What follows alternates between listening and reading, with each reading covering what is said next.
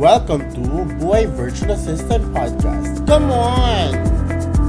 Ayan, Jam! Paano nga ba mag-transition ng bonggam-bonggang hindi mahirap at smooth from a full-time job to a freelancing business? Kasi, O M G, parang natatakot ako.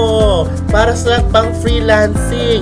Madali lang ba makakuha ng kliyente? Consistent bang taas ng pera at kitaan? Naku, pag-usapan natin yan sa ating podcast episode na ito. Sino nga bang ating special guest for tonight? Siya ay isang C E O and co-founder of Top Remote Worker. She's also a business strategist and consultant. She's a freelance B two back-to-back sales closer specializing in R I V A. Sana tama yung pronunciation ko, no? Siya ay isang remote work advocate, influencer, and a content creator. At talaga namang napapanood natin everyday, malalive man yan o mapavideo, araw-araw, napaka-active. And she's none other than... Ha! Bloggy Mary! Hello! First time ko gumamit ng StreamYard, oh my God. Or, nakaligo ako. Alam mo guys, yung mga ano, ma- ma- Moms, ano, Bloggy Mary, excited na makipag-chismisa ng mga viewers natin tonight. Alam mo yan, Mami? Oo, di ba? Oh, ayan, mag-hello naman kayo kay Bloggy Mary at pareho kami nang galing sa klase. Oo, nakakalok. Ang ganda mo daw. Kunwari, oh. kunwari fresh tayo. Kunwari, marami tayong energy. Oo, kunwari. Pero tinan mo, oh, ang lola mo, ang register sa camera pag may ilaw, oily na. Girl. Ang oily ko na, te. Nakakalok, ha? limang patong, limang patong yata yung ano ko ngayon, concealer. Kasi ah, may pailaw tayo. Concealer. Hindi ako nag-consider. Nasaan hostisya, bakla? O M G. Hindi, okay lang yan. Ilaban natin dito. Nandito sila for the content, hindi for our yes. concealers. Diba? Kahit ano, kahit uh, patay natin yung camera, nandiyan lang sila kasi makikipag-chisimisan yung mga yan. Oo, makikipag-chisimisan. Kasi sila tayo dito marites, no? True. Hashtag official Marites. Yes.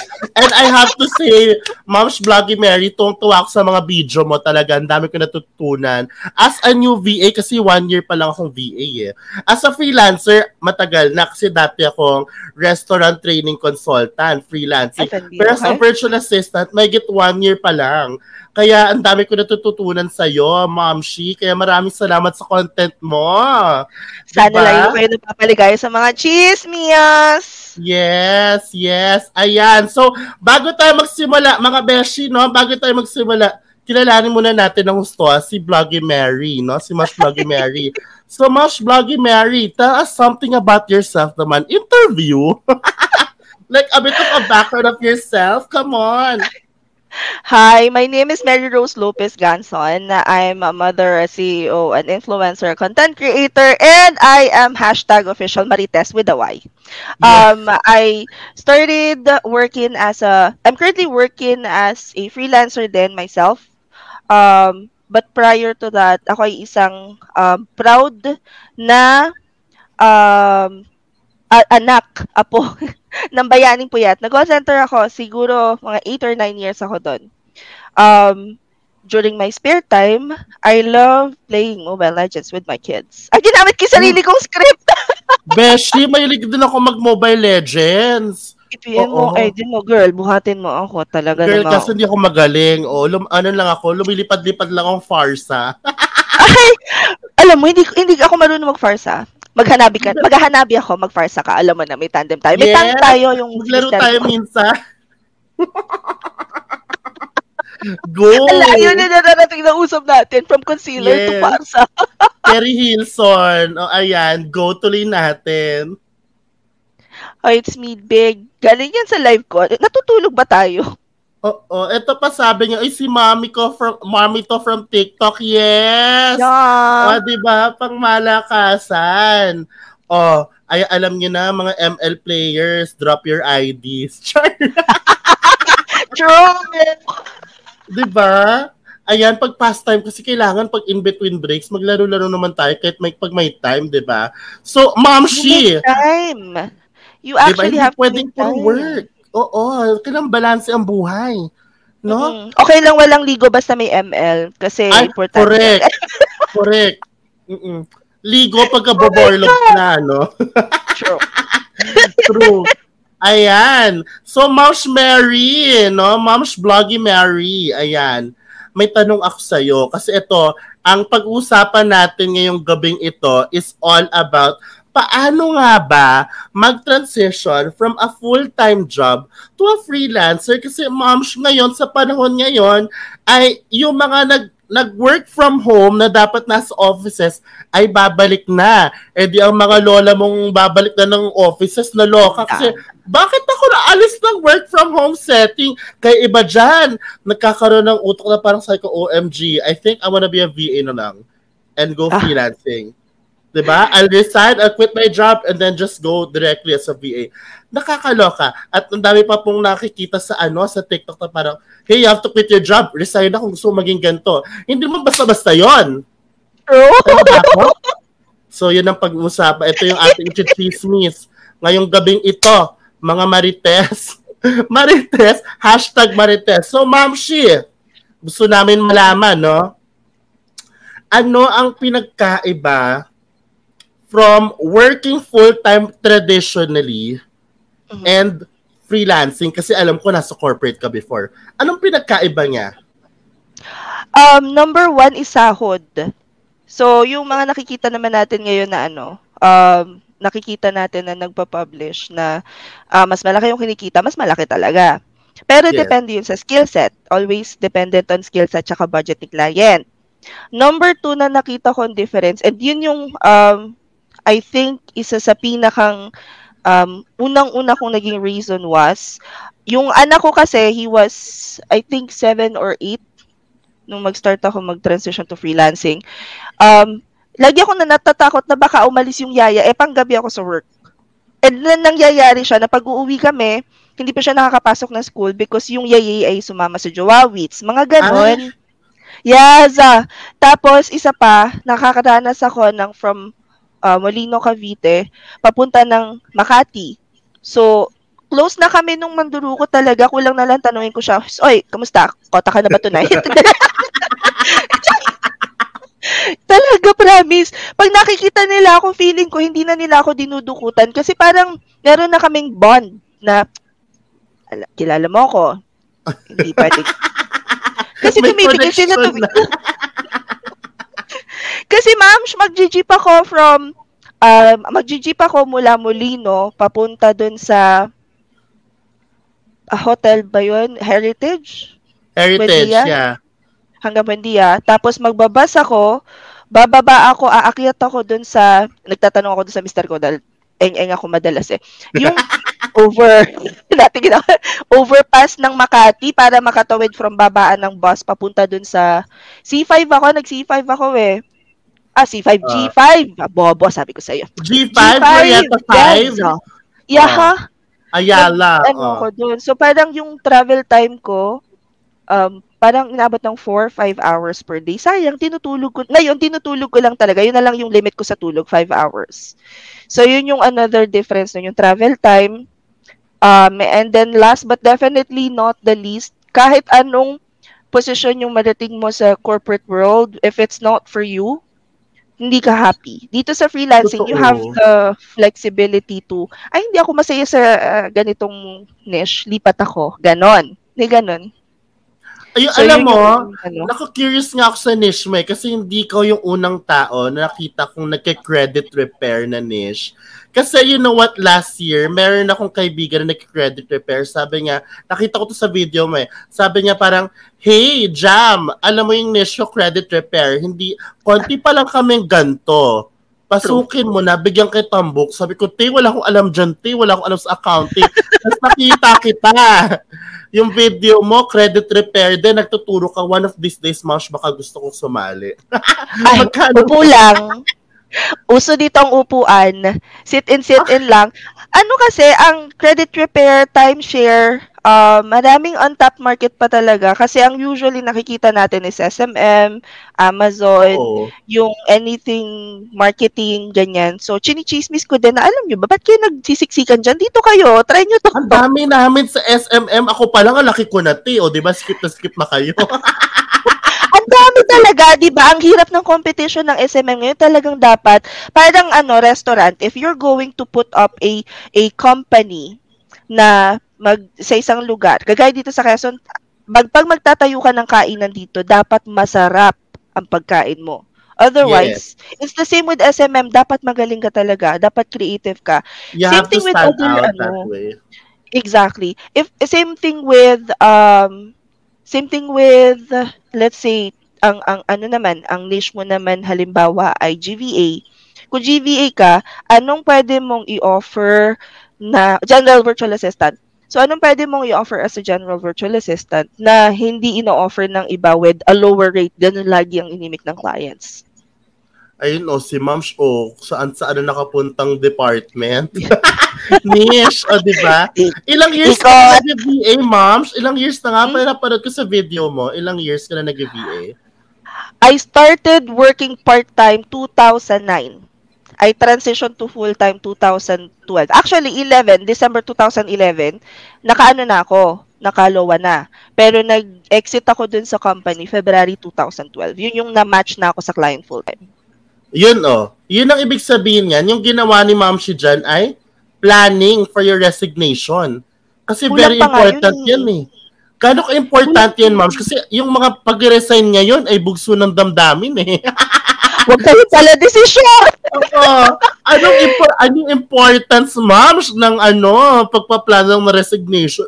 Sorry, na resignation mo. Guys, bago kayo mag-venture into freelancing, you have to know that this is actually a business. So, kailangan meron kayong contingency plan. Kailangan meron kayong business plan.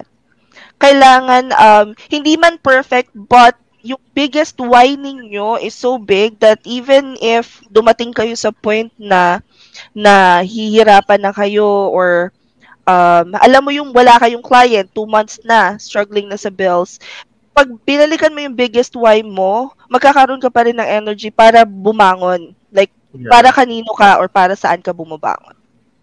Ikaw, then, para kanino ka bumabangon, Moms? Kay Charles. I was a single mom for seven years. Si Charles yung bebe boy ko. So, he's, he's, twenty, he's turning twenty na next month. And then, single mom ako for seven years. Uh, meron pang uh, naganap na labanan ng Battle of the Custody Girl. May Battle of the Custody pa. And then I met my husband. Um, and yun, from from then on, parang, mag, ano na, kami ay ano, they call us like the blended family. Kasi yung husband ko, may kid din siya. So may entry ako dun sa ano, bakit ako magsisettle sa less. Eh, ayun, pero ang importante ay nagmamahalan at magkasama, di ba? Sure. So, noon, nagkakasama, ano ba yan? Ako single eh, eh. pa ako, nakakaloka. Baka yung mga single dyan, Char. Wag mo, ay, alam mo, minsan nagla-live ako sa TikTok, tapos nag-uusap-usap na sila doon, tapos like, um, kasi meron kaming attendance, yung nagsabi kanina na attendance, may pa-attendance check tayo sa live, like, um, comment, flag, if you guys are bayaning puyat, comment. Pero syempre yung Tagalog, alam mo na. Nagpapasosyal lang tayo at nasa live tayo. Ay, baka naman. Comment, um, smiley, kung di mo alam kung ba't puyat ka pa. Kasi usually madaling araw ako nagla-live. And then, comment puso kung nagpupuyat ka para sa maling tao. Ngayon, may mga nagko-comment na mga puso-puso. Tapos nagmamatch-match na sila doon. Nagulat ako. Sorry, naging ano, meet your match, bakla. Ginawa na nilang dating site nung minsan yung live ko. Kung ano-anong ginagawa namin dun. Bakla, makatambay nga dyan minsan. Magko-comment part ako. Ando, alam mo, if, alam mo, ewan ko sa'yo, feeling ko parang twenty-four seven kang naka-live. Hindi ko alam. Mga, konti lang. Hindi, yung ibang contents doon, yung mga pumapalo na ibang contents. Si, si ano na yon, si V A na yon. Minsan nga nag-reply din siya ng tulog ako eh. Diba? The magic din. Of social media. Oo, ako din, meron din ako. Hindi ko na kayang isa-isahin eh. Ayun, sabi ni Jel dito, oh, shoota sa pala ko doon sa bugso ng damdamin. Oh, oo, okay, pala desisyon. Girl, wag kayong mga pala desisyon. Totoo. Ito, si Angelic Pinlano ko yung resignation ko na last. Very good! Hindi daw. Hindi ko plinano yung last resignation. Pinlano. O, diba sab- hala, hindi pala very good, krompal ka, girl. Ano, bakit? Kasi, hindi talaga madali makakuha ng kliyente una-una. True. Lalo na sa panahon ngayon, ang dami na nating gustong mag-work from home. Imagine mo naman kung ilang tao nag-a-apply sa O L J, araw-araw, naloloka ka na. Correct. Diba? At, ano kasi, I think naha-highlight palagi is, and lagi ko sinasabi yun sa, sa videos ko, is like, what you see on social media are highlighted reels. So if they say they earned this, they earned that, it's they they probably worked hard for it, but at the same time, minsan nagdududa rin ako kasi alam mo na. Yeah, ang daming mga yeah. lumalabas na fake news. So you have to be able to distinguish what's what's true, what's not, ganyan. Yeah, there's so much, ayoko mag-English, may mga content doon na too good to be true. True. No? That's true. The thing with social media, guys. You have to filter because a lot, nakita ko, like on TikTok especially, nambubudol na talaga. Like, ang finiflex, um, flexi time right away, clients, six digits. Parang ako, girl, ang tanongin nyo, ano yung pinagdaanan nyo bago kayo makapunta dyan? That's value. Correct. Diba? But if you're gonna flex the end, the end, ano, the, the impact na, after how many years, you're not managing the expectations of your viewers feeling na, shocks resign now kasi gusto ko makuha yung six digits right away sa una kong client. Pero true. Hindi nyo alam, te, ilang beses kang mawawala-wala sa industriyang ito pag wala kang alam. Oy, alam mo, dami, may mga applications ako, hindi ako natatanggap. Kuwari, naligwak ako dito sa isang company. Ay, hindi, babalikan kita, sandali, intayin mo ako. Meron akong ano, talagang apat na beses ako nag-apply bago ako makarating sa final interview. And uh, ano na yun, nataon-taon talaga nag-apply ako, hindi ako papayag. Kasi ang hirap, mahirap makahanap ng clients ngayon. Talagang, mahirap. parang, parang, ah, uh, uh, parang, pag nag-transition ka, kahit ako, may portfolio na ako, nire-review ko siya. Pagka yung ako, yung profile ko yung mag-a-apply, nahihirapan pa rin ako. Upwork. Mahirap pa. Mahirap siya talaga. Ako, everyday nag-a-apply ako. Ang naiinis pa ako, minsan kasi, te, nag-selective reading ako. Pag may kumukuha sa akin sa O L J agency, naiirita ako. Mga agency. Ang dami doon. Oo, ang hirap. Ang hirap niya, guys. Sabi dito ni Vincent, I'm planning po mag-resign. Nine years na siya nasa B P O as a supervisor. Baka na-overwhelm lang daw siya, napanood niya, and she's still, he's still planning for the next move. Iplano yes. mo na maayos yan. Yes. Iplano mo na maayos yan. Ako, ang kwento ko dyan, at ikikwento ko yung akin, no? Go. Ako, nung unang panahon, ang trabaho ko po ay isang restaurant training manager sa isang restaurant chain dito, no? So, ako ay napagod ng walang plano, nag-resign ang lola mo, bugso ng damdamin, napagod eh. Panadesisyon. Diba? Panadesisyon. O, ang lola mo nag-resign, sabi ko, mag-freelance na lang ako, try ko nga kung makapag-train ako ng mga ibang restaurant. Halat eh, wala akong ipon, may loan pa ako sa kumpanya, wala akong makuhang kliyente. O, ay, ngangat eh. O, twenty plus years old na ako, humingi akong pera araw-araw sa nanay ko, sino ka dyan? Ganyan nangyayari, te, kapag ka hindi ka handa, buti na lang, te, buti na lang, magandang records ko. Dahil yung mga iba kong mga na-train before na empleyado o na mga managers, kinuha ko sa mga restaurant nila. Kaya ako na, nag, dun ako nagkaroon ng kliyente. Kaya iplano mo din yung kagandang pag-exit mo ng trabaho mo. Kasi yung records mo matter, maliit lang ang mundo. True! Maliit lang ang mundo kung hindi magandang iyong ano, iyong credentials, te, hindi ka mare-refer dahil tayong mga magagandang re- credentials at magagaling ay ang labanan ay referrals na lang. Hindi True. Mo na kailangan makipagsapalaran sa pag-apply. Referrals ka na lang diyan. Kaya lahat 'yung Correct. Pinaplano, no? Lahat 'yung pinaplano. So ikaw, ma'am, paano ka nag-transition from a full-time to freelancing? Ano yung journey mo doon, ma'am? So, two thousand, actually, two thousand seven, I have this um friend sa B P O na um yung wife niya works as a web dev virtual assistant. So, na-discover ko na, ah, carry pala, ano, pasok pala yun, ganyan. So, since then, I've kept an open mind na meron palang freelancing. And then, two thousand nine, yoyosi kami na itong tropa ko. Tapos, sabi niya, alam mo yung kaibigan ko, kasi sabi ko, sana may call center na pwedeng magkape at saka magyosi habang nagko-calls. Kasi ang nasa soup, soup level ako, soup, soup call. Uh-huh. Parang mga calls ko, dalawang oras, gusto ko nang bigtihin yung kakausap. Mga B P O dyan, oh, kaway-kaway. Yung talagang gusto mo nang bigtihin yung kausap mo na ano ba? Adik, adik, adik tayo dito, ganun. And so, what I did was, uh, chika-chika to, sabi ko, sana may pwede magyosi habang nagsusup ko, no? Nakakairita. Etong si friend ko, chika Dora. Huwag naman yung friend ko, chat and email support siya. Sabi ko, edi, witi-witi tayo. Anong pangalan ng company? Gumanon talaga. It's pinika niya. Ay, ang pagka-resourceful ko, pumalo talaga. Pag uwi sa bahay, yung alam mo yung internet yata namin, yung globe pa na medyo mabagal. Ah. Uh. Yung computer ko, square pa yung ano. O, abutan ko yan. Hinanap ko talaga. Ay, nakita ko, girl. Sab- Alam mo, sabi ko sa'yo, hindi talaga masamang maging chismosa basta may, ano, may patutunguhan yung chismis. Totoo. Doon ko na-discover ang inner marites ko. So, di, ano, nag- nag- since two thousand nine, nag-start na ako ng um, freelancing. Chat, email, support, pero part-time. Akala ko prepared na ako noong two thousand eleven, eh, December. Um, may work ako sa gabi. Pag uwi ko, mag... mag- papahinga lang ako ng isang oras and then training na ako dito sa isang agency na to, seven a.m. ang start hanggang ano. So isang buwan ako halos na, na wala halos tulog. Pero nagre-ready na ako. Akala ko prepared na ako. But I didn't have an emergency fund. I don't have insurance. Wala akong game plan. Yeah. Pala desisyon. Sige, sa abang may client match na daw.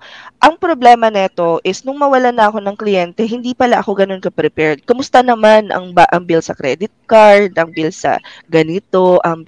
Talagang walang backup. Doon ko na-realize yung mga pagkakamali ko na um, umasa ako na forever yung work na yon. Back then, ang yeah. offer pa sa akin was seven hundred yata for one month. RIVA, Real Estate Virtual Assistant. Oh. So, umuwi na kami dito sa... seven hundred dollars Yay, a month. So, ma- malaki yun nung time na yun, twenty eleven, yeah. twelve. So, ah, oo, seven, seven fifty yata. So, umuwi na kami dito sa probinsya from Manila. So, dito na kami tumira. Buti na lang dito sa probinsya, uso kasi sa amin dito yung, ay, wala tayong ulam, punta tayo kay mother. Ay, nagugutom ako pa. Ano kaya merienda kay kapatid? Doon kami nabuhay kasi pag nauubos talaga yung ano, yung um, budget, nawawala ng Oo. kliyente. Yun. Totoo. Kaya simula nun pag may nagtatanong sa akin about freelancing, huwag kang magre-resign. Kailangan Totoo. handa ka muna. Totoo. Kasi without strong support system, wala. Importante ang finances, unang-una, kasi ito yung sandalan mo sa gantong panahon na dapat na uh, you understand that Um, as a business na freelancing, may mga low points, no? May mga mga slow moments na talagang minsan yung mga kliyente mo hindi ka re-replyan para hindi ka bigyan ng assignment for the week. The syempre, mas konti kita mo kasi nabawalan din sila ng budget, no? Ako naranasan ko na ang kontrata namin ay hanggang ganito lang pero dahil big, may nangyari, bigla nilang kinat yung contract. May mga ganon, no? So, pag hindi ka handa financially, wala kang savings, wala kang um, emergency funds, maloloka ka. Tignan mo nangyari na lang sa akin nung pagdating ng pandemic. Bago mag-pandemic, two years ago, consultant na ako ng mga restaurants. Ang ganda na ng kinikita ko, umabot na ako sa six figures. Kasi, mato umabot kasi, yun na talaga yung profession ko. Mm-mm. Nung nagka-pandemya at wala nang dine-in sa restaurant, wala na rin ang services ko, kinat, sabay-sabay na wala, te.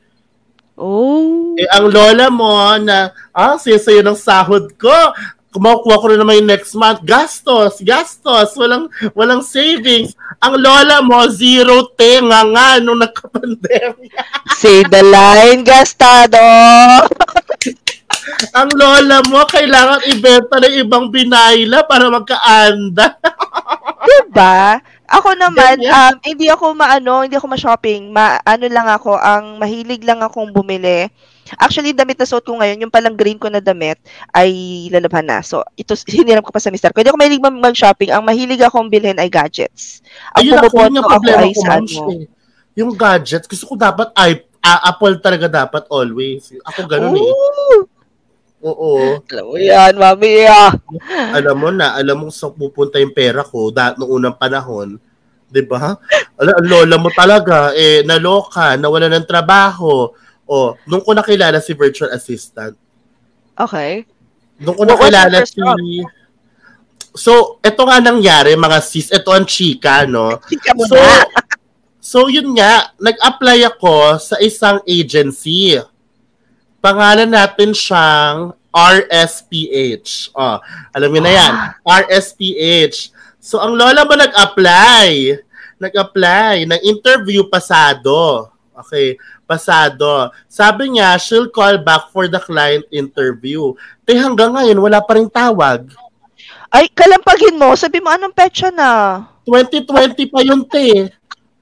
Hanggang, wala pa rin tawag ko, hala sis, hindi para sa akin to. Kaya ang ginawa ko, nagpumasok ko sa Shopee live streamer content creator para may monthly income ako na naputol din after six months. Nag, nag Sunlife, ano ko nun, Sunlife, um, ang tawag doon, agent, financial Uh-oh. advisor.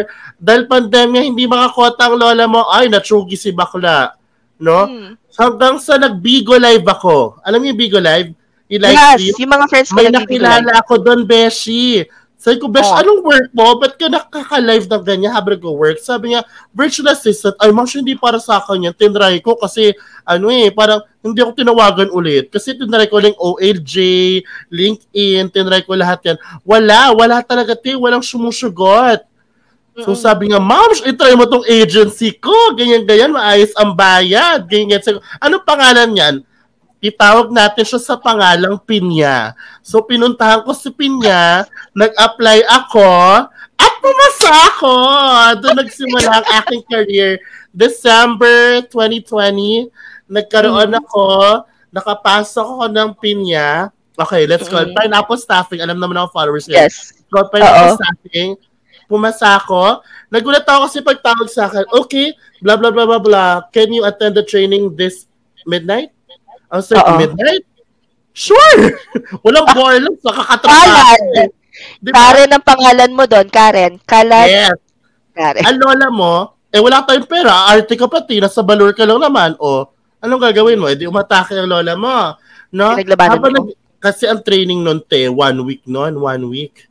Habang nagtitraining ako, te, may ano agad ako, may client interview, dalawa. Hala ang lola mo. Sobrang blessed ko. Eh, this is for me na talaga, sis. So, so yun, pumasa ako. So, habang nagka-training ako, nakikliente na ako. Pero dumating mm-hmm. sa punto na, alam mo yung feeling ng super enclosed ka sa corporate world na halos hindi ka nagda-day off, na parang hawak nila yung buhay mo. Tapos nakaramdam ka ng freedom, flexi time. Mm-hmm. Alam mo yung, yung flexi time na you can do it anytime, anywhere. Si lola mo, nag-slack. Oo, okay. Nag-slack. Alam mo, te, dumating sa punto na ang kinikita ko na lang sa dalawang weeks ay three thousand pesos. Bakit? Hindi ka nag, uh, ano? Yes. Ka Kalmado lifestyle. Yes. Wala pa nga kailangan sa buhay, ah. May impact yun. Breadwinner ang lola mo noon. Distracted. Kasi syempre, biglang freedom. From higpit to freedom. Gets mo? Oo. So, ang lesson nun ay kung tatamad-tamad ka, wala kang kikitain sa freelancing world. Di ba? Lalo na kung hourly rate ka. Ngayon, ang lola mo na kailangan na talaga. Hindi ka na, hindi ka na bibigyan ng, ng mudra mo ng anda pang araw-araw sa kote. Hindi pwede to. Nag-ano ako, gumawa ko ng marketing plan sa mga kliyente Uh-oh. ko. Ayan, ang lola mo, ang saya-saya ng sahod, dadagdagan pa ng pangatlo, tapos dadagdagan pa ng local client na direct. O, edi ang Uh-oh. lola mo, masipag, nakakataguyod na. So, it's seasonal, guys. No, ma'am? Seasonal siya, no? Meron siyang pagtamad ka, wala kang pera. Pag nakita ng kliyente mong hindi ka na effective, bigla kayo endo ng kontrata. Diba? Mm-hmm. Ganun siya. So, yun ang lesson as a freelancer, as a business. I really promote multiple sources of income. True. As yes, a freelancer. Always. Multiple flexi or part-time or project-based. Kasi para ang mangyayari dyan, pagka nawala yung isa bigla, may pagkukuhanan ka pang iba. Diba? Habang oh, naghahanap ka ng bagong kliyente, meron ka pang sources of income. What do you think, Moms? Tama ba ang I actually... Yes, I actually um, make sure na yung mga reps ko kasa agency, I, I make sure na I tell them, oh girl, hindi pwedeng isa lang, maghanap ka ng iba, basta you, you still have to be honest because hindi mo pwedeng sabayin na dalawang work. Mm-mm. Kailangan, pagka nag, uh, uh, halimbawa, early rate ka, binayaran nila yung oras mo, so focus ka doon, sa kanila yes. ka. Ngayon, yes. kung project-based naman, you'd, you'd still have to manage your time because may mga projects na nangangailangan ng two hours na attention mo lang. May hours na nangangailangan ng five hours of your time per day for the next couple of weeks. Ganon. Ganon yung kailangan mong balansehin. Kasi hindi sa lahat ng pagkakataon, um, may, may, may, maiintindihan ka ng client. I guess. So, yun yung sabi ko na dapat kapag ka maghahanap ka ng kliyente, uh, hindi mo ititigil. As in, dire-diretso ka lang, dire-diretso ka ng hanap ng client. Pagkatapos, dun, dun mo simulan yung, yung iniisip mo talaga na um, freedom ng oras, yung kapag ka marami ka ng client, hindi mo na ma-handle, that's when you start telling your client, say, you know what, I actually have this idea because I'm unable to accommodate all of the projects that I have with you. May I start building a team? So, mag-start yes. ka na build ng outsourcing team. Yun, ganun. Yeah, you can like get a team to work on this specific task to delegate to, right? Delegate, True. delegate Correct. na yan. So, ako din, guys, never ako nag-stop mag-apply, honestly. At hanggang ngayon, nasa agency pa rin ako. Yung pinakaunang kliyente ko is are still my clients and up to now.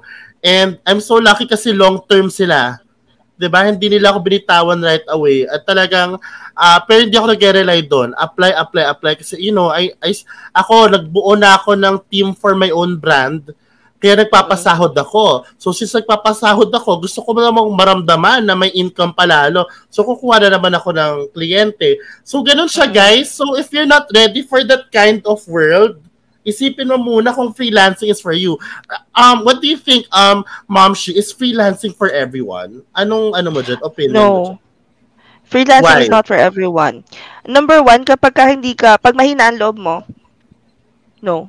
Unless you start building yung confidence mo at yung lakas ng loob mo na humarap sa kahit anong pagsubok. Kasi negosyo to eh. So, what you have to first, um, when you want to transition to freelancing, first prepare yourself. Yun talaga yung kauna-una. Bago ka pa bumili ng laptop, sarili mo muna.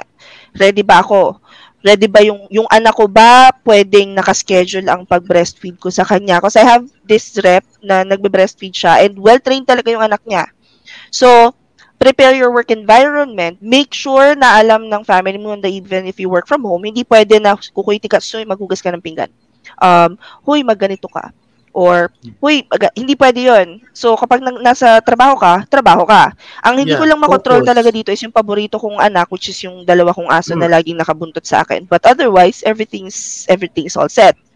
Um, and then, number two is equipment. Kailangan i-prepare mo yung equipment mo.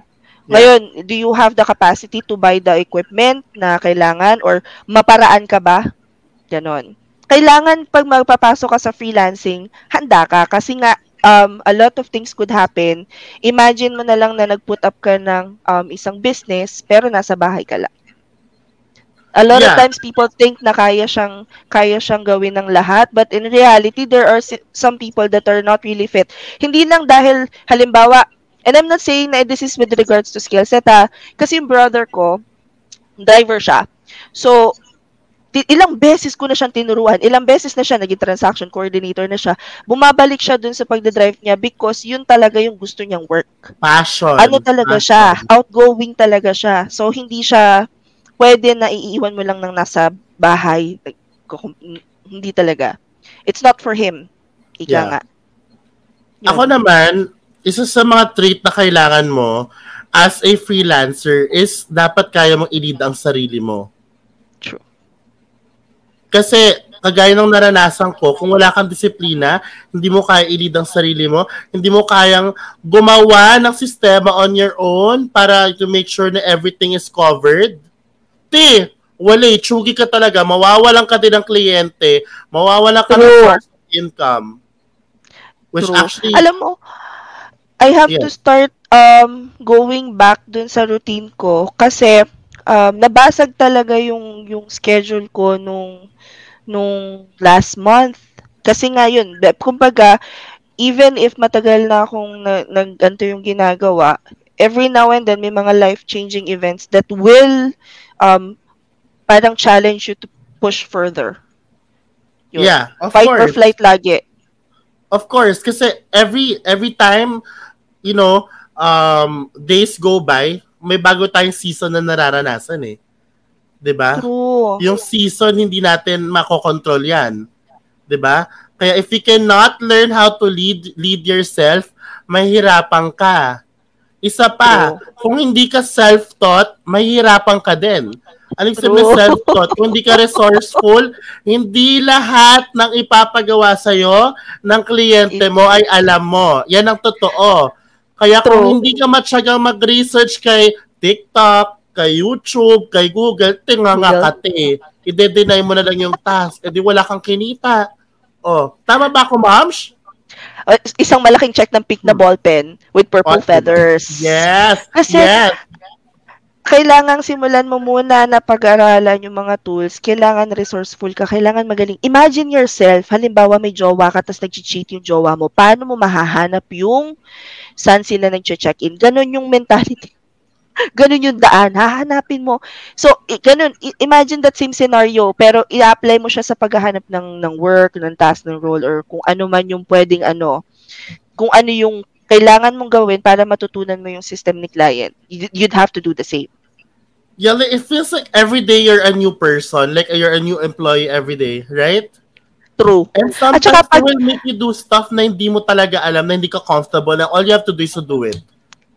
Hoy, maalala ko, meron ako, si, recent lang tong experience na to. So, I have this client, sabi niya, hey, um, may data entry, ganyan.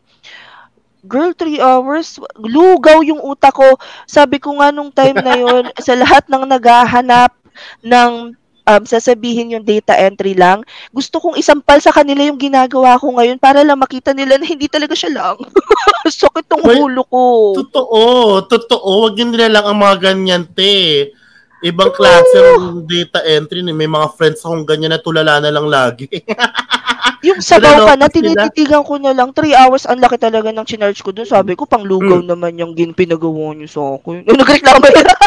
Ano pa kaya? Ito yung transcribing, parang ganun. Yung talagang pinaka-ayoko. Na-try ko yan. Parang uh, four books na ita-transcribe to um, Word. Tapos, uh, audio naman, two hours. Hindi na ako tumanggap ulit. Nung hindi ko carry. Wala akong patience. Wala akong patience sa ganyan. Inaantok ako. Oo. Hindi ko kaya. Parang, pinasa diba? Ko yon yung work na yon, yung audio. Pinasa ko siya. Kasi, ah, no, not for me. Yun yung sinasabi Ay, na, not for you. Oo. Kaya, passion pa rin, no? Passion. May tanong dito. Sabi ni I S D, mas better po ba mag-agency for newbie V As? Good question. Um, you can opt to do agencies kapag ka, actually ganito, yung sagot ko is, mag-apply ka sa lahat. Applyan mo lahat. I-try mo lahat. Tapos kung sino may unang offer, at okay sa'yo yung offer, di tanggapin mo. Mag-apply ka sa lahat. Pero ang kagandahan kasi sa agencies is that ginaguide nila yung mga reps. Yes. Hindi man, um, parang ini-skip mo yung mga parts na mahirap para dun sa karamihan ng freelancers. Halimbawa, maningil ng kliyente. Kontrata with the kliyente. Yes.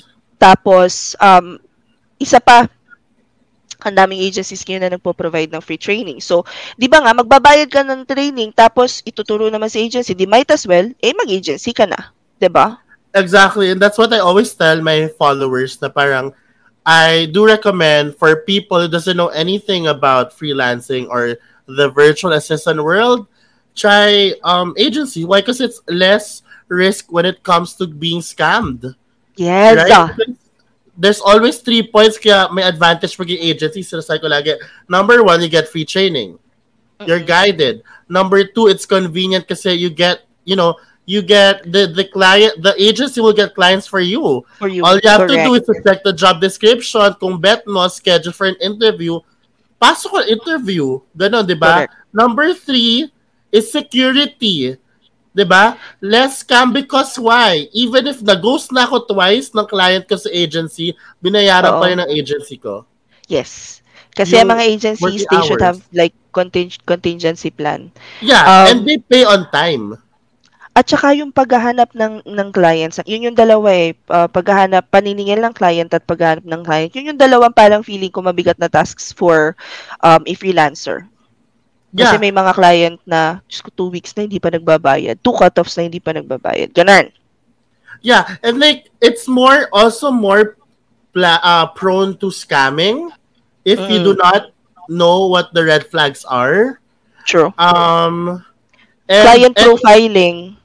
Yung ano kasi, dear eh, moms, para sa akin, yes, advantage makuha mo yung, yung ano, yung direct clients kasi mas mataas ang sahod. Mm-hmm. Sa'yo lahat eh. Walang nag-serve para sa'yo eh. Agency, mm-hmm. medyo mas less, pero secured ka. No, so you have True. to wait.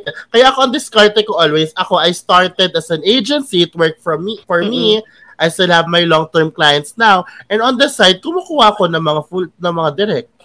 So, mm-hmm. yun ang nag-work for me. Kinuha ko na lang siya. Nung nagka-idea na ako kasi may community na eh. Nasa mga Skype group chat ka na. May ma- di ba? Parang may pagtatanungan ka na. Paano pag ganito? Legit ba to? Di ba? So, nagkaka-idea na ako sa industry. Doon ako nag-try. Kumuha directly. What do you think? Tama ba yung discard ko, moms? Yes, ah. Tama yun. Ganun na nga. Ganun dapat. Diba?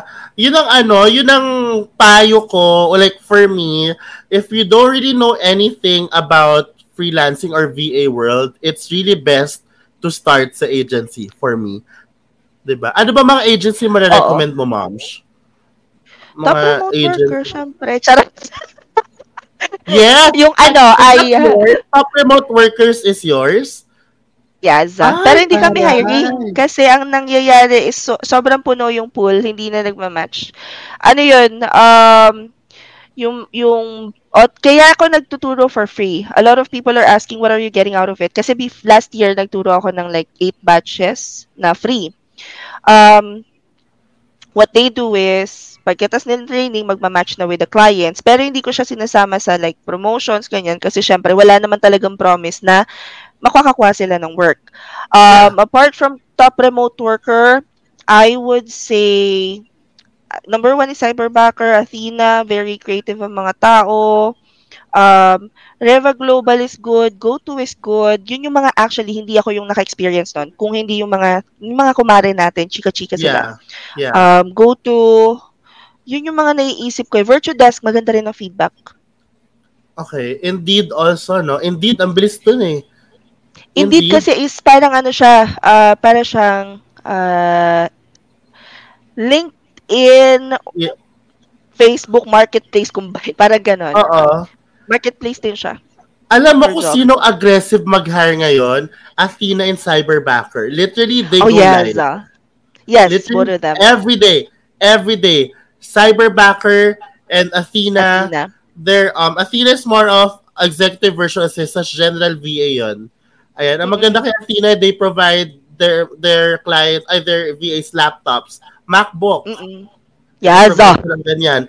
Yun lang, ano ka, always graveyard. Ayan, always graveyard Mm-mm. kang ganyan, no? Hindi ka flexi time, no? Mm-mm. Si Cyberbacker, napakalaki magbigay ng ano, ng offers promise.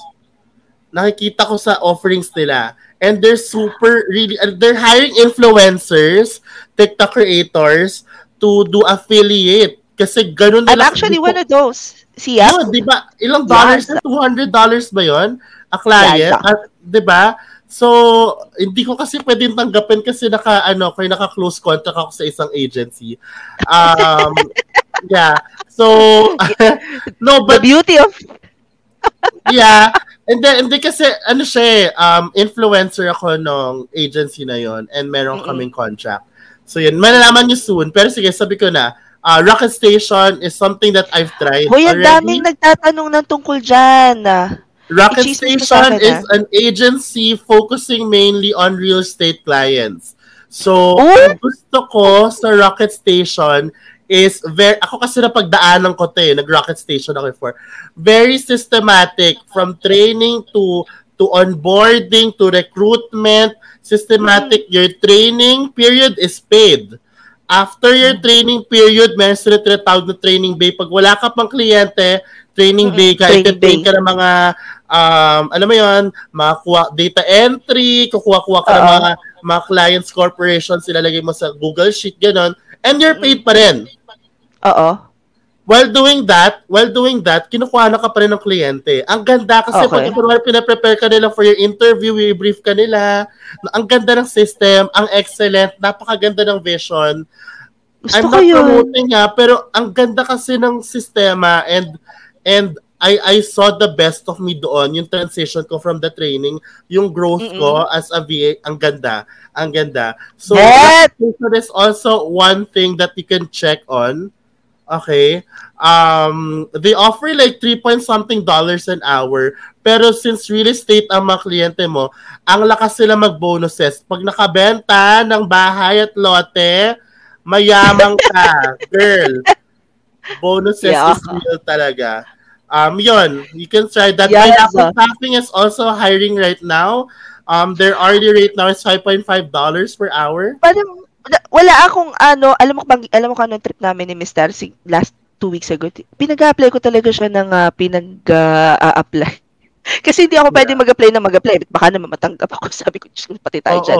Ang ginagawa ko, Um, ako at saka si Mister Palitan kami, so bumagsak siya sa Athena. So, sige, apply ka ulit after, ano, kasi, kumbaga, after na, pag natanggap na, um, during job offer, we'll see kung tatanggapin niya. Kasi it's always a, a negotiation eh. But, at the end of the day, ang at least maranasan namin yung application process.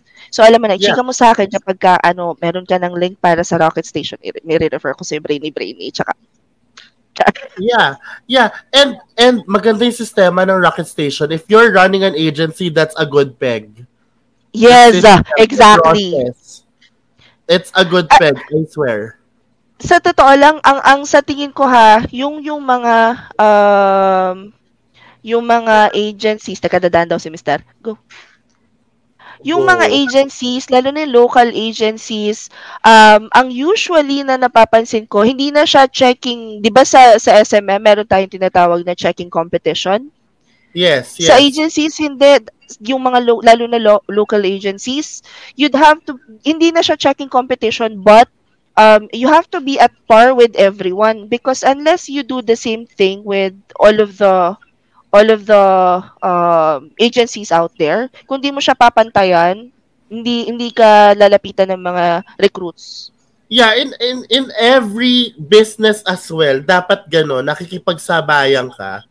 Mm-mm. Ganun talaga dapat. Yung ibang ang ginagawa nila, imitate until, and then innovate. Ganun yung ibang peg nila. Yeah, so, ganun, kasi dapat hindi ka mahuhuli kung hindi mapag-iiwanan ka, girl. Diba? True. Dapat ka. ano, um, as, and even as a freelancer, you have to be open to feedback. Yun yung lagi ko sinasabi kasi hindi ka mag-grow if mag-stick ka lang dun sa comfort zone mo. If feeling mo ikaw na yung pinakamagaling, dun talagang, dun ka titigil. Dun titigil yung, yung knowledge, yung pag, pag-grow mo sa person. Eh. You are, you are never perfect, you are never great kasi you, there's yes. always room for improvement. Because yes. if you have a mindset of I'm already good, you'll slack from there. True. Walang growth. Junk ka na lang, you, te. I think ang isa pang pinakang, um, at lagi ko sinasabi yun, you have to continuously learn while even if you're already earning. Kasi, di ba ang, ang network natin as freelancers, kailangan, um, yung, you have to surround yourself with good people. Yun yung unang-unang ano ko. Yes. In general. Surround in yourself with, you have to surround yourself with good people, people that are smarter than you, people who are better at you at certain fields. Which is why I follow you. Kasi natutuwa ah, ako sa contents mo. si ang dami kong fina-follow because I I feel, I really feel that ang dami kong matututunan sa inyo na hindi ako, kung saan ako hindi magaling, nakikita ko yun, ay, bet, gusto ko to, follow. likewise, likewise then, moms. Likewise. Ganun. When we get to learn from each other, when you surround yourself with people who you think are smarter than you on certain fields, bubuhatin ka nila. Ganun. Yeah, and there's so many things I don't know yet about freelancing, about V As. That's why I followed you as well. Like me trying to venture on direct clients. That's why I followed you. Um, and I also follow a couple of S M Ms because there are strategies that I don't know that I can get from them. You know, like True. It's a good community. It's a good community, you know. Um, and it's important that you really surround yourself. There are three people or types of people that you need to surround yourselves with in life. Una-una, people higher than you, your mentors, your coaches, so you learn the best practices. Second are the people on the same level with you. Kamustahan, kamusta ka na, ito yung mga natutunan ko. And lastly, number three, people below you to pay it forward, to mentor. Yes. To, to pave um, roads. Yes. To pave roads and help them na hindi na maranasan yung struggles na na dinaanan mo. Meron din akong three something na i-share bago tayo ma- baka mag-end na tayo soon. Okay, Go. So sa as a freelancer, you have to have three hobbies. One that makes you grow, one that makes you happy, and one that helps the community.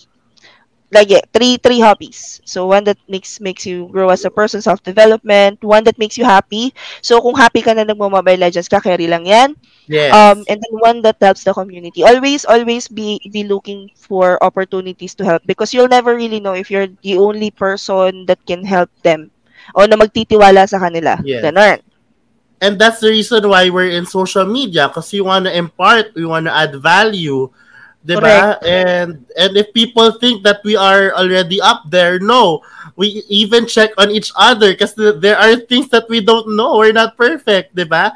May kanya-kanyang strengths and weaknesses.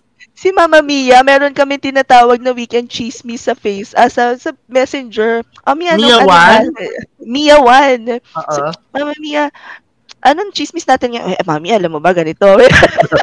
meron kasi, tapos sabi niya, Mag, nag, ah, nag-enroll ako sa ganito. Sabi niya gano'n. Tapos, ay, teka, ako din nag-enroll ako sa ganito. Kasi, ay, chika mo sa akin na ha. Alam mo na.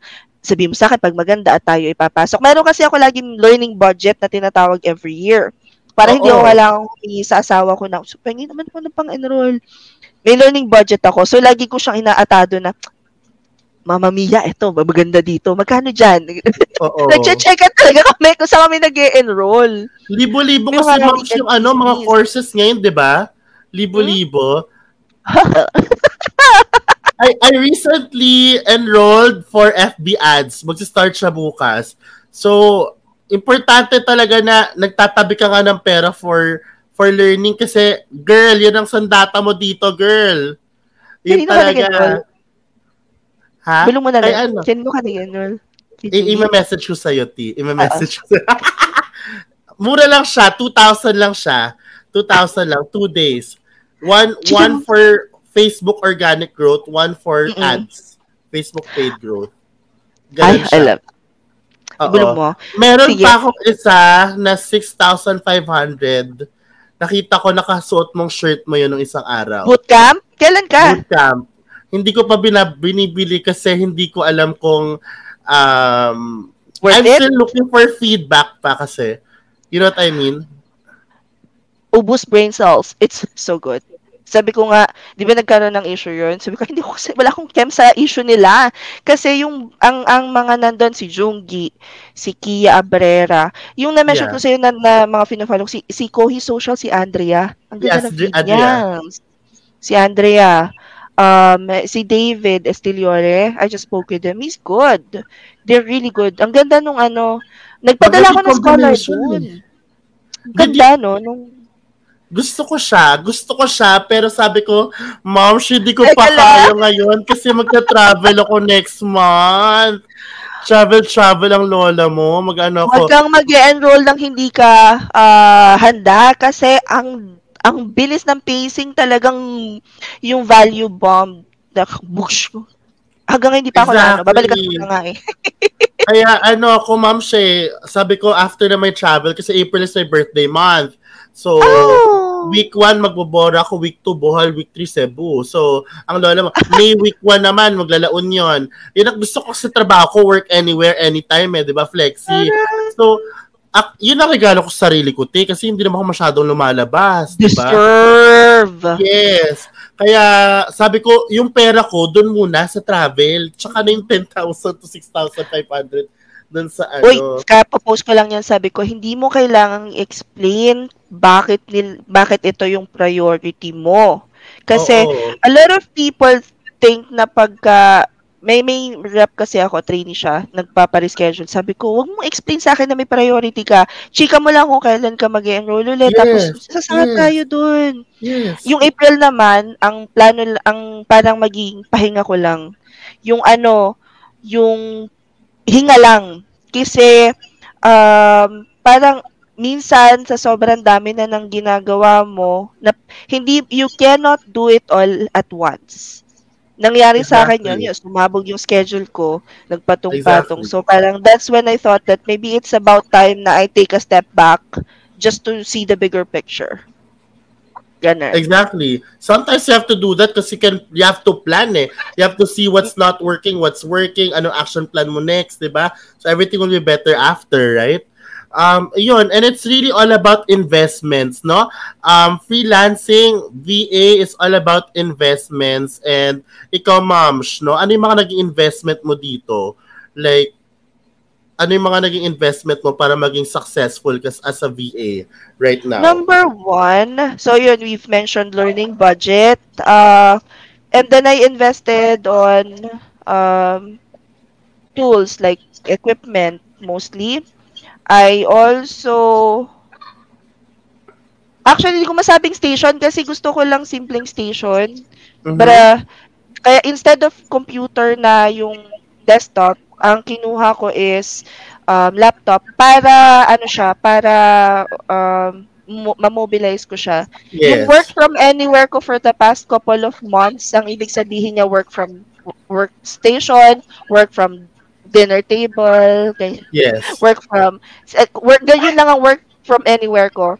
Um, I yes. think the biggest investment that I've made so far, um, as a freelancer, would probably be the learning budget.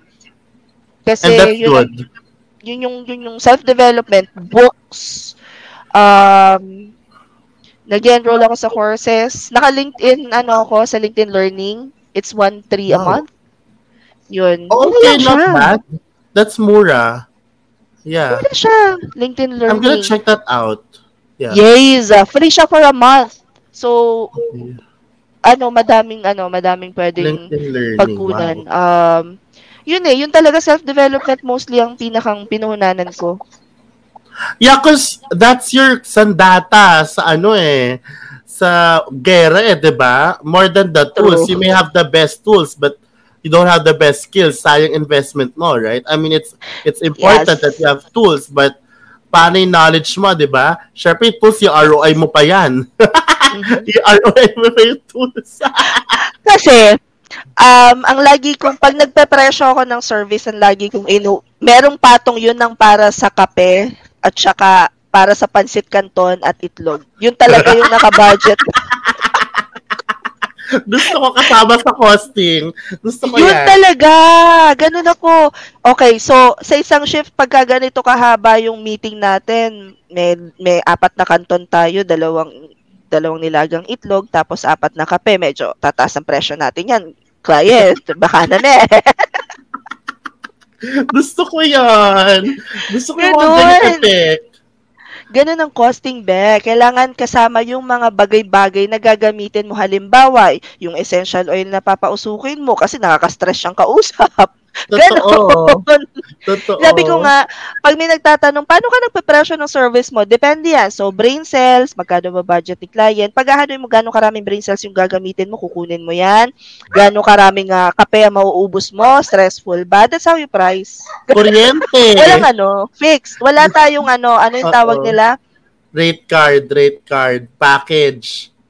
Hindi, hindi, hindi. Yung sa mga engineers, architects, um, taripa.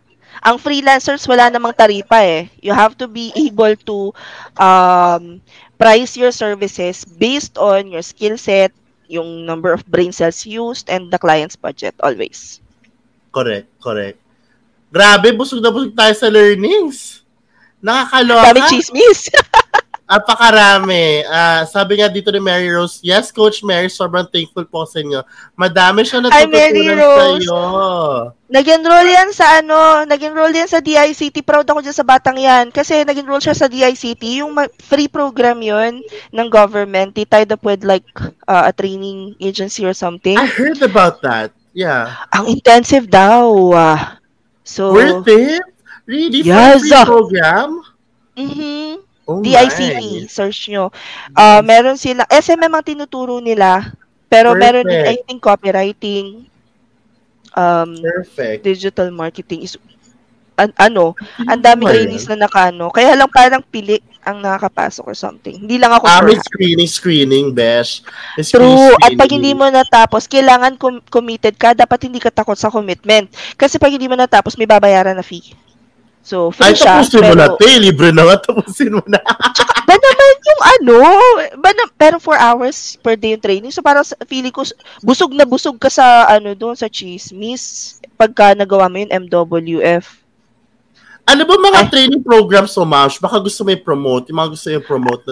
Ay, yeah, ayan, may nagtatanong si I S D. May, uh, right now kasi, ang napansin ko nga is yung, um, una pala sa lahat, kasi may nag-comment kanina. Sabi niya, akala ko ba libre sa'yo? Ano yung pera-pera? Alam, may ganun pang comments. Ah, bagong account take. May mga nagko-comment na ganun. Hindi, hindi okay. Dito sa sa TikTok akala ko kanina. Ko sa, hindi, oh. Hindi, na-filter ni TikTok yung mga ganung comments. So, anyway, uh-huh. Sasagutin ko na siya. Actually, yung una kong training, which is the revamped work from home basic training program, it's supposedly for free. Pero ayoko nang mag-commit sa mga taong hindi handang mag-commit sa akin. Kasi I spend hours upon hours improving the program, tapos biglang hindi mo lang ako tatapusing attendance. So may three hundred ninety-nine pesos na refundable registration fee yun. That's all about um, basic um, skill sets of freelancers, virtual assistants. And then if nakumpleto mo ang homework on time at saka attendance mo ay perfect, marirefund mo yung three ninety-nine at the end of the training after mock interview. Meron kami, yung paid trainings naman namin is yung weekend, yung mga zero to whatever class, like zero to REVA, um, that's for real as in virtual assistants, which is, ako yung nagtuturo nun as in buong klase, eight hours siya, one day lang. And then we have zero to B two B, web dev, and lead gen. fifty-fifty kami na ni Chris, yung husband ko, kasi siya yung magaling doon. And then, that is four ninety-nine. Lahat guys ng weekend classes, four ninety-nine pesos lang siya. Tapos, ang mura! Actually, kaya lang ako naningil. Alam mo yung four ninety-nine, the magic ninety-nine, yung mga ending na nine at saka five sa presyo. Marketing strat para isipin ng tao na mas hindi siya five hundred. Mga ganon. Yeah. Tinuturo ko yun yeah. sa babies ko. Sag, alam nyo na yung mga four ninety-nine, four nine nine five, ganyan. Tapos, um, nag-charge lang ako because if the training will take time away from my family, then I'm going to have to charge you for that. Pero in reality, yung kinikita ng training, pinapasahod ko naman doon sa mga interns ko hanggang sa makakuha sila ng sarili ng clients. Ganun. Yun yung game plan. Ah, pinapaikot mo yung pera. Ikot lang. Oh. Kasi, nice. ano, kasi dun ka makakadis, dun din ako nakakadiscover ng talents for top. Pagka, yeah, yung ano, agency, yung, nice. yung agency, dun ako kumikita. Pagka nagpasok na sila as rep ng top, dun ako kikita. Ako talaga yun. Pero in reality, masawa ko yung nag-ano. Reality. Ang galing, yung, ang galing yung sistema mo, moms. I'm learning. Galing-galing. At least may ganyan ka sistema, no? Ako, ako isa pa lang yung ano ko, training program ko. It's one thousand pesos only. It's a five-day training program. Actually, four batches pa lang siya, but I'm happy, you know? Five days siya na training program. So it's all about people who wants to learn about the basics in social media management. Ganun siya. Bet! Teka, wait, ano mga schedules mo? How do they enroll? Siyempre, dumadaan ano naman siya? Yung asawa ko. Lagi, sanay na yung mga nanonood ng live ko na dumadaan yung asawa kong hubad. Okay lang yan. Ano siya? It's it's really a holistic, ano, it's a holistic approach. Mm-mm. as a training manager kasi I believe na hindi ko dapat tinuturo yung skills and routines lang. I have mm-hmm. to give orientation about the industry. Number one, day one yon. Mm-hmm. So virtual assistant industry yung tinuturo ko. Day two is there are people who doesn't know like how to be confident with English. That's why I did day two as basic English conversations. Language. Okay. Woo! Ayan. And then social media basics kanina yung class ko day three. Mm-mm. It's all about focusing on how to create a um how to create your own brand, steps one to four, from from oh. identifying your uh your objectives and your target market and your services. Number two, branding. Number three, how to create and uh and schedule content. And number four, how Mm-mm. to review your um content and how to go about it after. So, yun yung day three. Day six, focusing on Instagram and Facebook naman yon, no? Uh, matututo kayo mag-schedule posting, yung mga content calendar, how to create a calendar for mm-hmm. two, two hours or a month already, ganon. And then, um, day four is all about Canva. Kasi, as a social media manager, super kailangan mo ng Canva. Beshi, Canva is life. Tego ng buhay mo. Ayan, so all about Canva. Paano gumawa ng different kinds of graphics using Canva? Using the free version. Okay? Ay, bet using ko yun. Free version. Oo. Bet ko yun. Ayan. Gusto ko and yun. And then lastly, number five, fifth day is all about interview tips. So, paano sumagot? Paano sumag- sumagot pag ito yung tanong? Ano sagot mo? Diba? Um, I have a question. Yes. Kasi ito lagi tinatanong sa akin. Like, what What are the core skill sets of a social media marketer from a social media marketer trainer? Una-una, you have to love social media. You have to be present in social media. Kasi yun ang, your social media presence is your portfolio. True. Second, you have to know the platform that you want to specialize on. For example, um, TikTok. If you want to help businesses through Uh-oh. TikTok, you have to be good at TikTok. The knowledge, the algorithm, everything about it. Number three, no, you have to know how to plan or create campaigns. Marketer ito ha, create campaigns, mm-hmm. no? Pero kung manager lang naman, social, kasi mag-iba yung social media manager and marketer. Manager yes. is... is managing the social media accounts. Ang ginagawa mo dyan is nagsischedule ng post, gumagawa ng basic graphics, gumagawa ng content calendar, nagko-comment-comment lang, reply sa comment, reply sa mga um, messages, no? Mag-set up ng social media pages, no? Pero kapag ka social media marketer, you are the brain. So meaning dapat alam mo yung bawat algorithm, ang kung sino yung audience per platform, dapat alam mo yung mga strategies kung paano mo ma-leverage or ma-scale up yung business ng bawat brands na hawakan mo, that alam mo yung mga diskarte. Um, dapat... Pati ba, dapat, ano, pati ba yung sales strategy hahawakan? Like, if yung conversion? Yes, oh conversion. That's your your job as a, as a marketing oh. strategist or marketing, uh, social media marketer. Social media marketer. Kasi sales funnel yan eh. Yan, nandun papasok yung ano mo eh, yung social media marketing plan mo eh. How do you convert your social media content to money? Diba? Andiyan na lang, doon papasok yung sales funnel.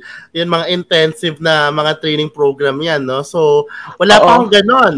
Wala pa akong ganon. Gumawa ka. Oo. Kaya nga, um... hashtag no pressure! Wag mo na, Marsh. No pressure ako. Pero ganon siya, guys. Ganon siya. Um, sad to say kasi sa industry namin, yung mga kliyente namin, pinag-iisa nila yung social media marketer and yes, manager. Yes, ah. Medyo pati S E O yung sinasama sa manager. Sabi ko, ay, tara. Um, we manage, we don't do S E O, right? We don't do keywords here, like, who is she? Diba? Parang kawawa, kaya yung mga tao natatakot mag-apply. Diba? Um, yun. Iba pang email marketing, diba? Mga ganun, email marketing, yes. Pasukin sa sales funnel. Ayun, yun yung mga skills, basics na ganun. You have to know all of those. And, you know, before I went there naman to that part, I started as a manager. Oo, diba? Kasi magsisimula ka muna sa knowing the somewhere. platforms, um, identifying where to find what, ano yung mga uh, how to find threads, how to check, tapos saka ka magta-transition. Ang sabi ko nga, pagka mag-aano kayo, pag may nagtatanong about uh, S M M, bakit mo gusto mag-S M M? Talagang, uh, ay lumalabas yung pagka-ano ko, yung uh, pagka uh, T L ko na, hinahanap ko yung root cause. Um, kasi, sabi ko, aral muna kayo ng digital marketing, the basics of digital marketing. Pagkatapos, saka kayo mag-drill down ng niche kung gusto nyo ng S M M. Tapos, um, marketing or manager or ano. At kailangan mong malaman bakit yun yung gusto mo. Kasi feeling nila, um, pagka pinost na S M M yung work, akala nila madali. Parang kasi data entry. Media. Diba? Oo. At saka, but, you know why? Because when you say social media manager, alam nilang flexi time. True. Alam nila. Non-voice. That's what they want. Non-voice. Diba? Correct. Pero hindi mo alam, kailangan din magaling ka magsulat in English kasi, girl, brainy, captions, brainy. Blogs, diba? Pag-respond mo, tapos mali yung grammar mo, yes. Ay, delete. It's not just social media, like what they're using now, it's not like that.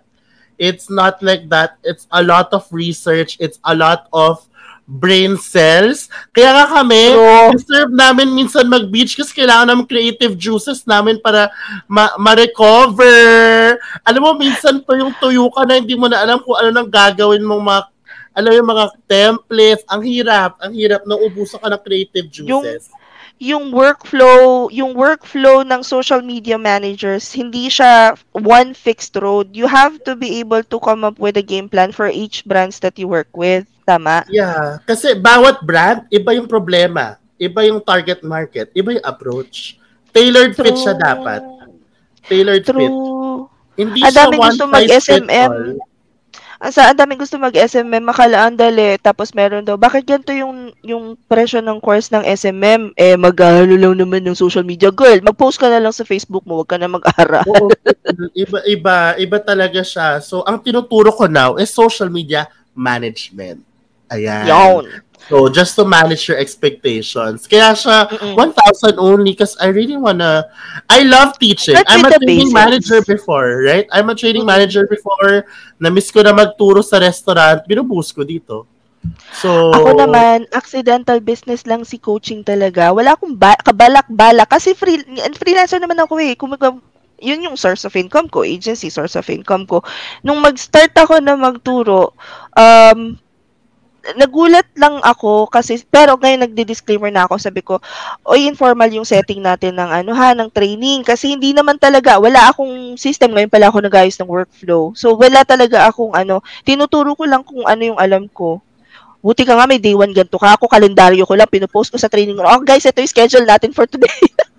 Alam mo, nakakaloka. Ano, eh, pwede naman, pwede naman ano, we can collab with that naman. I can... Yes, let's go! Knowledge. You can Ay, attend guys, my class. Ano, you can attend ano, my class. Uh, let's come up ano. with, ano, let's come up with the hashtag, um, Jammy. And, mag-isip ka nga, kung magaling ka ni. Linya mo. Jammy te. Jammy te. Jammy te, Jammy te. Hashtag Jammy te. Ano ba? Ano ba magandang hashtag? Comment below. Mag-comment nga kayo ng magandang uh, hashtag at pag-uusapan namin yung ni Jam later. Oo, magandang cola. Alam mo, pareho tayo ng vision mag-impart talaga. I think that's what's showing also oh. in social media. May kita mo yung difference of who wants to earn money versus who wants to add value. Diba? Hindi kasi ang, ano, ang pinakang naging inspiration ko back then when I started teaching people how to start working from home was that yung struggles ko kasi. Kasi nung time exactly. na nagsisimula ako, walang, walang gusto mag, walang, walang, wala pang Facebook groups actually. Parang sumipot ang Facebook groups, eleven, ganyan na eh, ten, eleven. Walang nagtuturo, Jamarites, ay, panalo to si Rose, mabilis ang utak. Mary Jam with Marites. Magpa, magpa-vote nga tayo sa mga ano natin. Magpa-vote ka sa ano mo, ay, ja, Jamarites.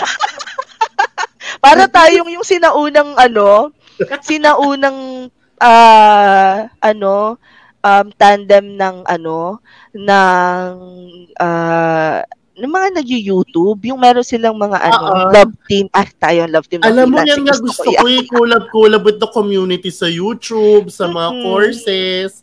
Kasi combined power, powerful nun. Uy, imagine mo kung ah, etong isa pang on-top market na hindi masyadong maraming tao. Di ba ang daming gusto mag-reva? Walang masyadong magaling na reva na S M M. Oh my gosh, alam mo, may nag-approach sa akin, nag-email sa akin. Miski Media Buyer. Miski Media Buyer ka, kaunti pa nakakagawa ng work. Real estate, di ba? Real, real estate.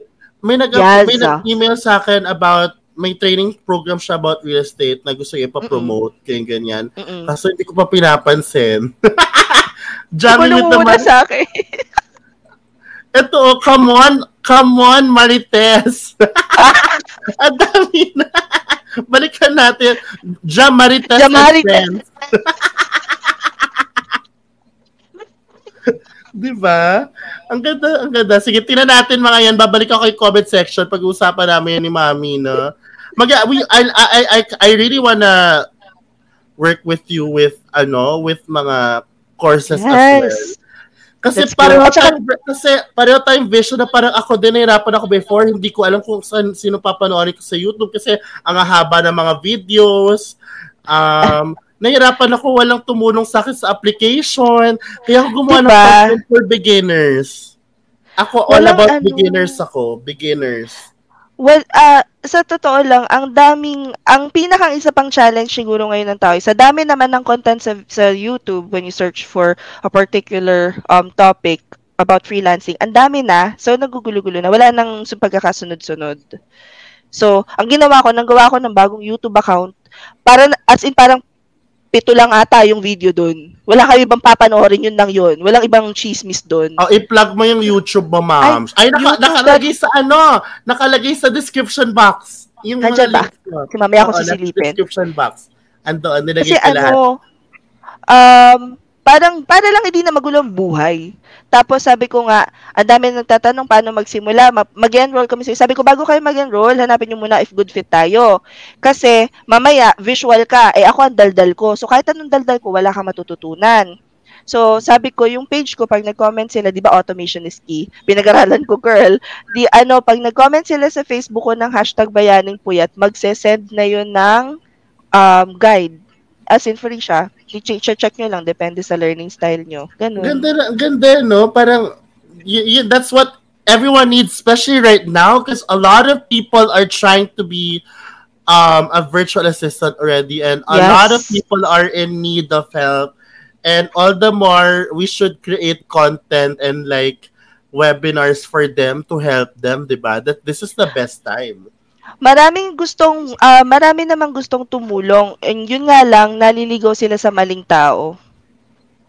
Yeah, huwag kayong, exactly. Huwag kayong maligaw sa maling tao. It happens. uh, it really happens, moms, kasi talaga. We, people can also take advantage of the situation. Yes. A lot of people, I've seen, um, I've seen a lot of people uh, just pretty much taking advantage of the yung nangyari yung pandemya. Pagpasok ko pa lang sa TikTok, parang pumasok nga ako sa TikTok kasi nakikita ko yung mga post na nalipat sa Facebook. Talagang, ah, no. Ay, no. Doon siguro ako nagsimula kasi medyo, ano ko, sa, sa personal, bitchesa, alam mo yung taklesa. Mm. So, pag nagbi-video ako, ini-imagine ko palagi, nakausap ko yung best friend ko. Para lang medyo mas maano ko. Mas natural lumabas. Kasi minsan baka mamaya, Diyos ko, kung ano-ano na chinichismis ko tungkol sa mga red flags. Uh-uh. Mami Mary, can we record the Zoom meeting for the training? Actually, naka-record ang Zoom. Alin ba? An- ano daw? Feeling ko, yung Zoom naka-record yan. Oo, naka-record. Lahat ng training baka natin. Sabi niya, may, can they ano, screen record? Ganon. Kasi kung meron ka na, dapat hindi ka nag screen record. O yan, di ba? Mm-mm. Magkakaano pati, maglalagampisin nila. Oh, sabi ni A S D, oh, that is why pinili ko si Bloggy Mary. Ito mga to, may pagganon pa, mga chismosa din naman. Gustong gusto yung oh. mga chismis na dinadala ko sa feed nila. oh, may mga bolera pa, sabi ni Jel. Kaya trusted oh. ko kayong dalawa kasi yung nasa tamang mga tao, Chares.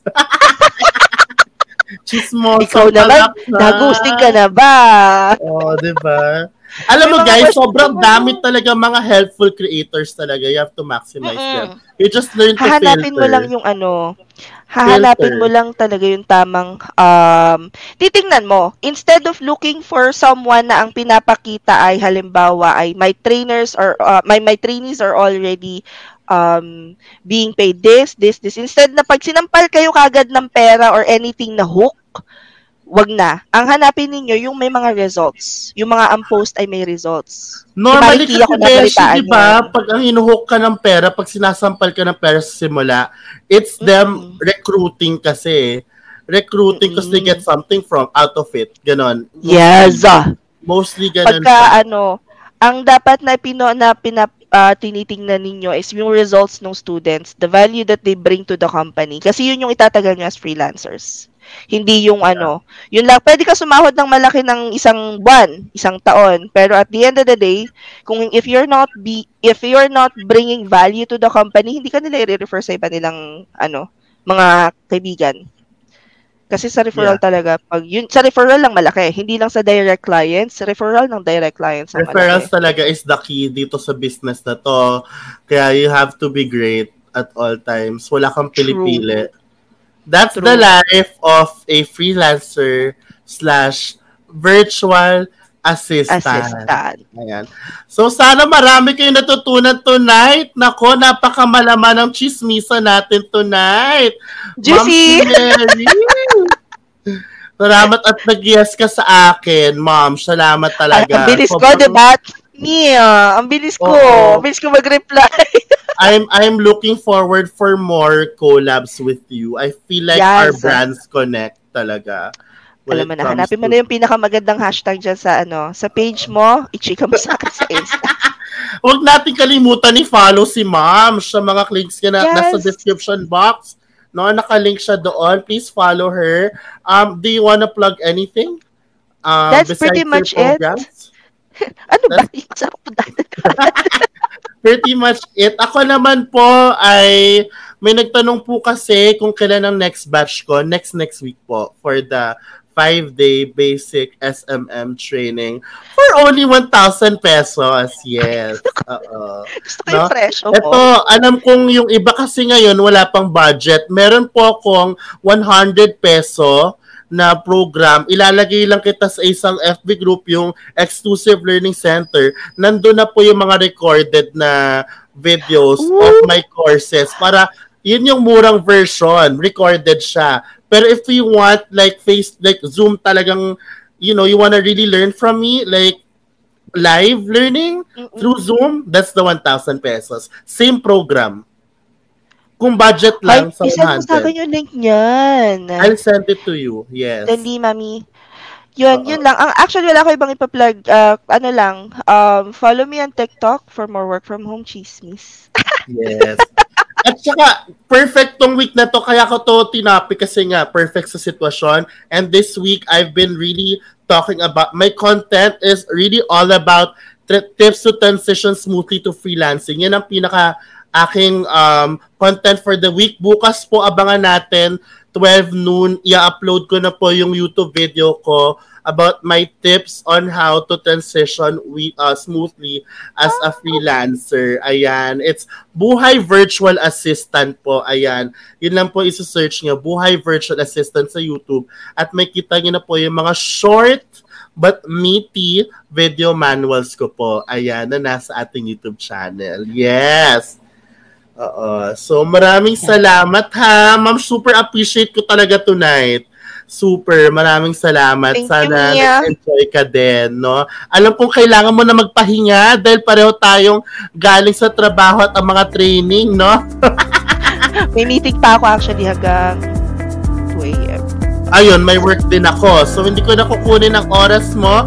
Maush, maraming salamat. Everyone who watched tonight, maraming salamat. Sana nag-enjoy kayo ng bonggang-bongga. Next learning session at this is next week, Wednesday, nine p.m. ulit. Weekly to. And I'll see you guys on the next episode. Maraming salamat. Bye! Bye! Everybody! Ayan.